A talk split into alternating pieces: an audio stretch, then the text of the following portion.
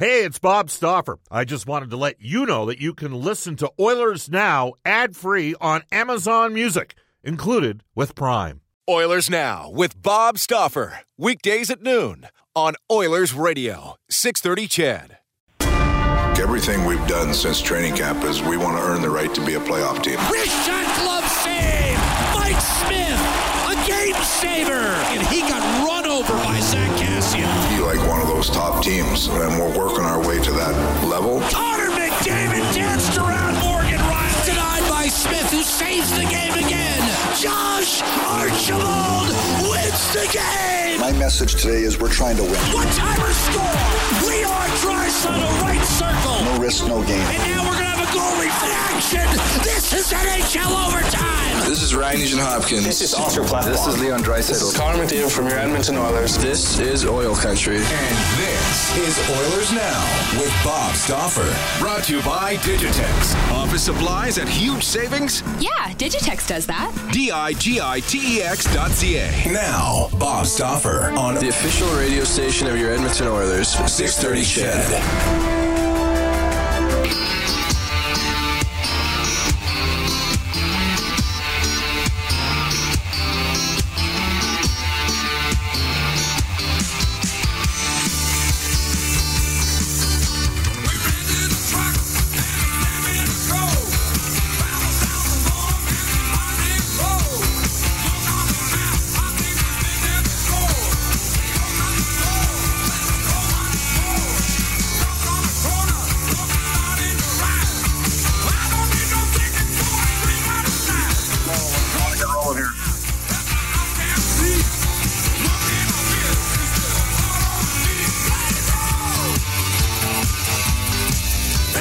Everybody. Bob Stauffer joining you from the city south side. This is Oilers Now, along with Brendan Escott and Cody Jansen back at the 630 CHED Studios. Hope you're having a fabulous Friday to close out the uh, week. Of course, it's Mother's Day on uh, Sunday. Don't be afraid to make a preemptive strike in that regards. Uh, and a reminder, places like Safeway and Save On have flowers too, so you can check it out, get on it early, and make it happen. Uh, score some points in your uh, household, and uh, you know, you don't just buy yourself a card. Buy cards for your kids as well. And I've learned all of these lessons the hard way. All right, this is Oilers Now. We're going to have some fun today. I hope you're having uh, a, a good day overall. We got a lot to get to coming up on today's edition of Oilers Now. That song takes me back. Geez, I'm I'm trying to think of what year that was actually a theme song for the Edmonton Oilers in the playoffs. Might have been around 1991-92. More on that in a second. Oilers Now is brought to you by Digitex. Buy or lease your next office network printer from the Digitex.ca e-commerce store, Alberta's number one owned and operated place to buy office IT and supplies. Uh, coming up on today's show, first half hour, we're going to get into NHL today for elite promotional marketing. We'll have our top story for Grey Rock Exteriors, and we'll go into the Oilers Now Audio Vault and hear comments from Brian Burke and John Shannon. Uh, the Oilers Now Audio Vault brought to you by Direct Workwear. And then Elliotte Friedman from NHL Hockey on Rogers at 12:35 today. At 105, the WHL Coach of the Year, Brad Lauer from the Edmonton Oil Kings. He was named the Western Hockey League's Coach of the Year yesterday. 115 from the Athletic Edmonton, Jonathan Willis, longtime uh, writer, uh, blogger. Uh, on the Oilers, and he's written a piece sort of doing a comparative analysis on Connor McDavid vis-a-vis the other sort of generational star players their first five years in the NHL. And then my broadcast partner, Jack Michaels from the Oilers Radio Network, will have an animated conversation on uh, a multitude of topics coming up. Here's how you get hold of us. You can reach us on the River Cree Resort Casino Hotline, 780-496-0063. Like most businesses, the River Cree remains closed by the pandemic, but they'll be back up and at 'em. Over 1,350 slot machines and 40 plus table games when the province opens up again. River Cree Resort Casino, excitement, bet on it. And you can text us on our Ashley Fine Floors text line at 780-496-0063. Ashley Fine Floors, ready for your kids' pregame warm-up. Back in the 630 Ched Studios is Brendan Escott. Hello, Brendan. How you doing? Not too bad today, my friend. How are you doing? Good. That was a quick turnaround on your part. We had some uh, behind the scenes. Uh, you know, it's sort of like the proverbial ducks that are floating in the water and kicking up a storm underneath the water. So nice work getting that turnaround and getting us up and going. Yeah, I appreciate that. I tell you what, I went to the engineering department and I said, I'm tired of asking you guys, so teach me how to fix this. And they did just that. So we should be smooth sailing, knock on wood, here on out. All right, let's go to today's top story. It's brought to you by Grey Rock Exteriors. Mother Nature wreaks havoc on your home. Book your free no obligation inspection today. Visit greyrockexteriors.ca. Bob underscore Stauffer, that's my Twitter account. I got a couple tweets in the last, uh, I don't know, 24 to 36 hours. Bob, are you hearing anything about Jesse Puljujärvi for Lias Andersson? Andersson was the seventh overall pick, the 2017 NHL draft. Uh, Puljujärvi fourth overall in 2016. Andersson yet to establish himself uh, as an NHL player. And in fairness to Puljujärvi, Puljujärvi's basically had two full seasons in the NHL before playing this past year in Finland for Kärpät. Andersson had a pretty good goal late in the year in Sweden. Uh, but I do not believe that the Edmonton Oilers would look at that as a straight up deal. Think there'd be concern about Lias Andersson's foot speed. Uh, I'm not sure he's dynamic enough to play in the top nine. And I, I know there's a lot of people out there that uh, really like Jesse Puljujärvi, and I would say at minimum, he can probably play as a third line NHL winger. The only question is, uh, will his game translate to working his way in the top six? But he remains a six foot four right shot prospect who's only 22 years of age. Um, I would think that the Edmonton Oilers would want more uh, for Jesse Puljujärvi than Lias Andersson. Now, if you're talking a couple combinations of some picks, maybe you're talking, uh, you know, a, a potential. But to me, Lias Andersson's going to probably end up being a fourth line center in the NHL. I could be completely wrong, but if you take a look at his career trajectory, um, not exactly lighting it up in North America. That's today's top story brought to you by Grey Rock Exteriors. Mother Nature wreaks havoc on your home. Book your free, no obligation inspection today at greyrockexteriors.ca. So, we do this day in Oilers history. How did I possibly miss? Oh, okay. I know why I missed it. Uh, I thought I had the wrong year there. Back in this date in 1992, one of the under heralded Oilers teams of all time. Uh, and maybe that was just a byproduct of the fact that they won five cups in seven years and then 91 and 92 crashed out in the conference final. They got to those conference finals on fumes. By 1992, none of the Oilers' six Hall of Famers were left on the team. Okay, so uh, you had a situation where Grant Fuhr was gone, Bill Ranford was the number one goalie. Paul Coffey obviously traded in '87 in the deal that netted Edmonton Craig Simpson back. Uh, Wayne Gretzky traded in 1988. Kurri was gone uh, by the 92 playoffs. Both Messier and Anderson moved in the fall of 1991, and that 1992 Oilers uh, team for me a little bit under underrated by many, including their top line called the Pipeline, which combined for 57 points in the playoffs that year. Bernie Nicholls at center, Vincent Damphousse, who requested a trade that offseason, and Joe Murphy, who was an enigmatic player to say the least, finished with 24 points in 16 playoff games and appeared to be on the precipice of stardom. He'd scored a hat trick in game three. The Oilers on the state 28 years ago ended up uh, winning 3 2. Scott Mellanby, who only had two playoff goals that year, ended up getting uh, left for the expansion draft uh, a little while later. Uh, Mellanby got the actual game winner, but the Oilers were able to win in six against the Canucks before they got routed against Chicago. But they were banged up group. Uh, Craig Simpson, sort of the one holdover from their top six, him and Tikkanen, I guess. Uh, Craig Simpson was hurt. He he missed a lot of that playoff year. Norm Maciver, who's a good puck moving defenseman, was out as well. I know I tweeted out the entire lot. Like the Oilers had Tikkanen playing with Buchberger and MacTavish on their third line. Uh, Anatoly Semenov, who I always liked.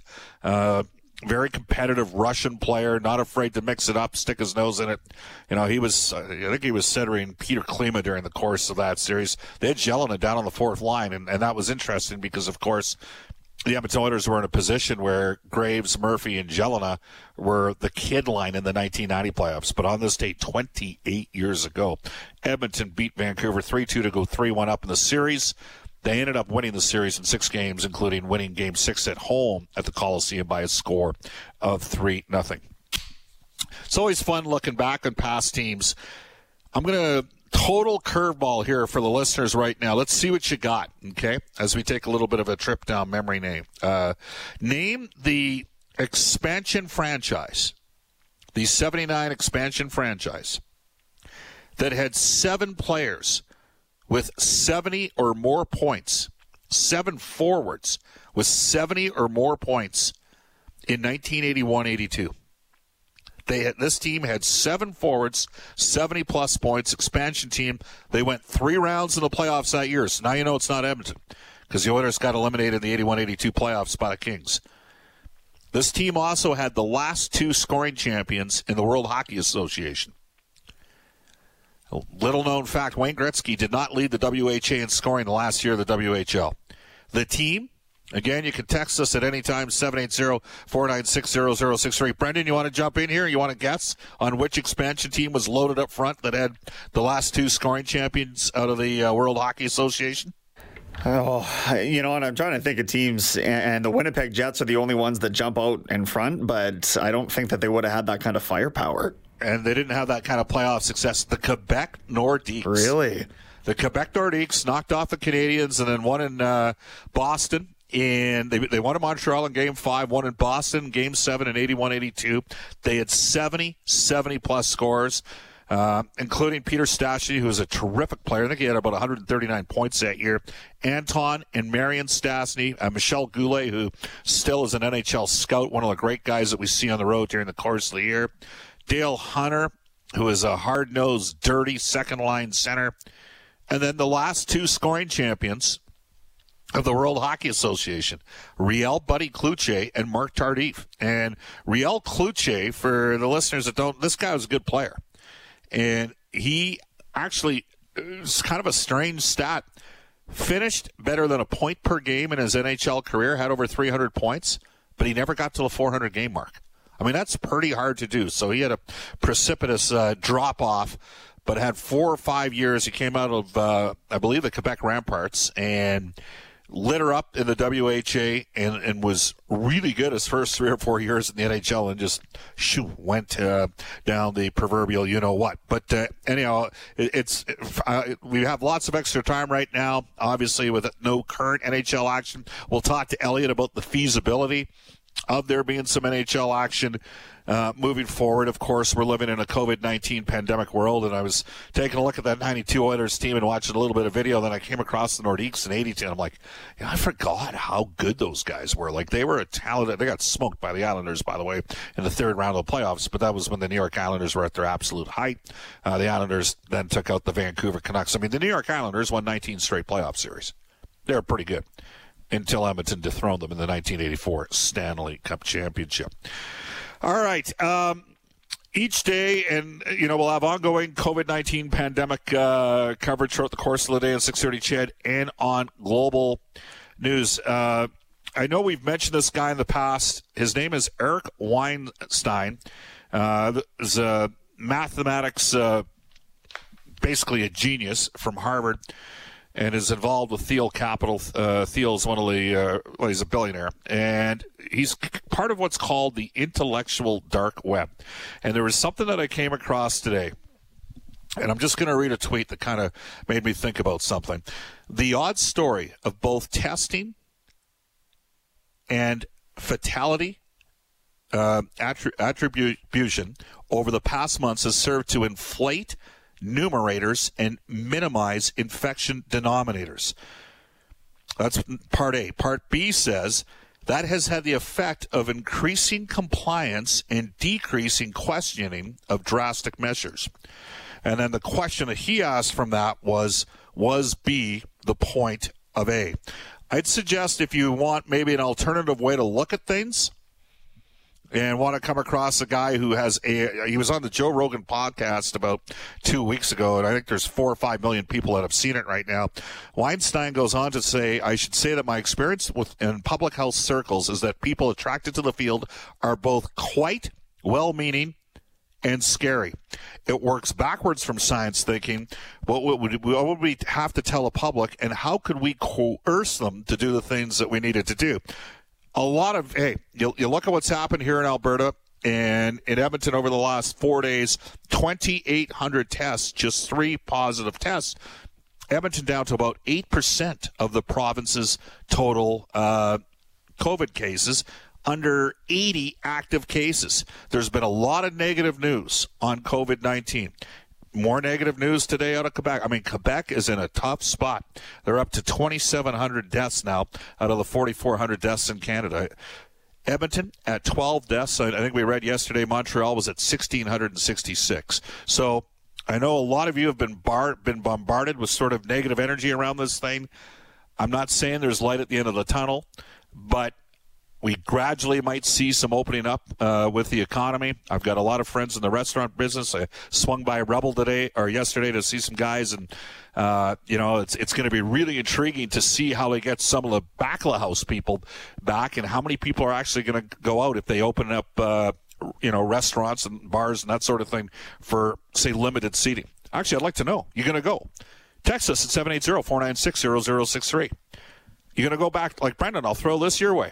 Would you be afraid or intimidated to go out if they uh, allow people to start frequenting, um, you know, establishments where maybe you do have a little bit of separation between you and the next table? Yeah, I, you know what? As long as there is, there's some guidelines to adhere to. I, I'm a happy, healthy 25 year old guy. So you know, if I don't feel like I'm putting anybody else at risk, this is where it's going to be. Right? Is that a selfish decision? Well, it's going to be, you know, the jury out on that. But I, I would, I would definitely go out and test the waters. Yeah, it's it's it's gonna it's gonna be really interesting. Again, the numbers from the province of Alberta, uh, the uh, there's just over I think off the top of my head, I think there's like 112 deaths now in Alberta. Uh, the average age of death has actually gone up to 83. So 83, that's the average age of death for COVID 19 in the province of Alberta. And again, the last time I could check a life expectancy was the 2017 year, and they said the average age of death in Alberta was 80. Kind of puts things a little bit in perspective. Again, it's a serious thing.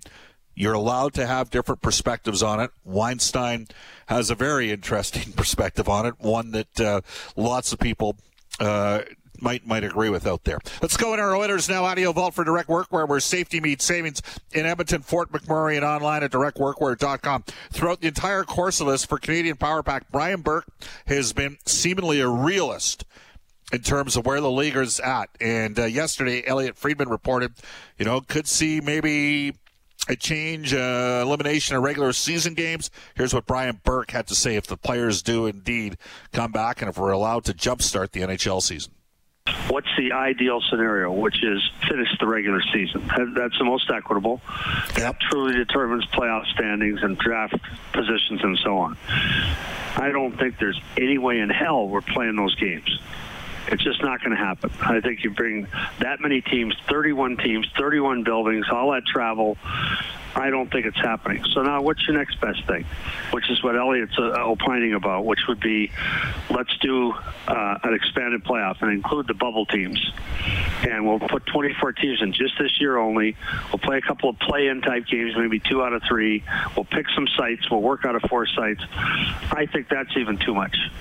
And I think the third way would be okay, regular use winning percentage, just use the 16 playoff teams that we're in on the day of the pause. And I think even that's too ambitious with 16 teams. So what I think they're going to come to by process of elimination is eight teams. Really? My name is on the Stanley Cup.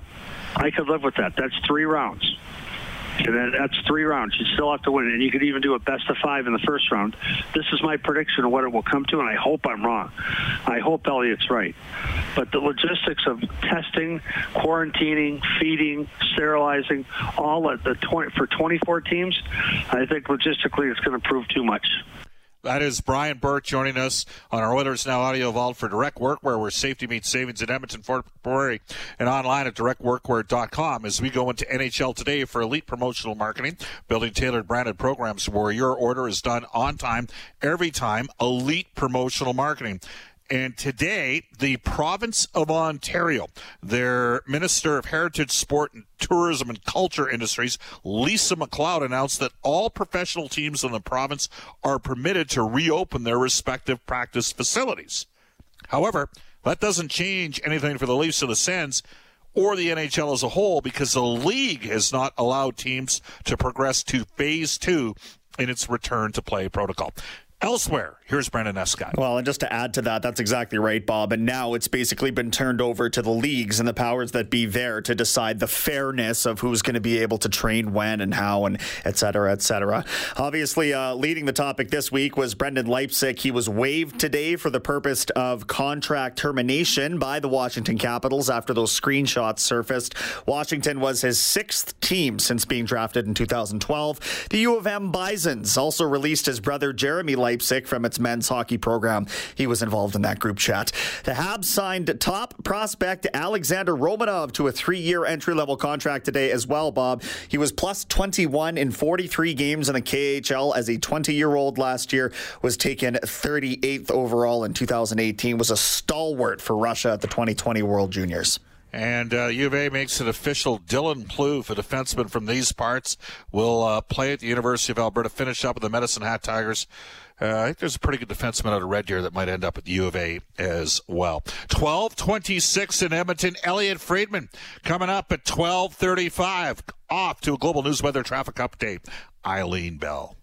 Oilers Now with Bob Stauffer. Weekdays at noon on Oilers Radio, 630 CHED.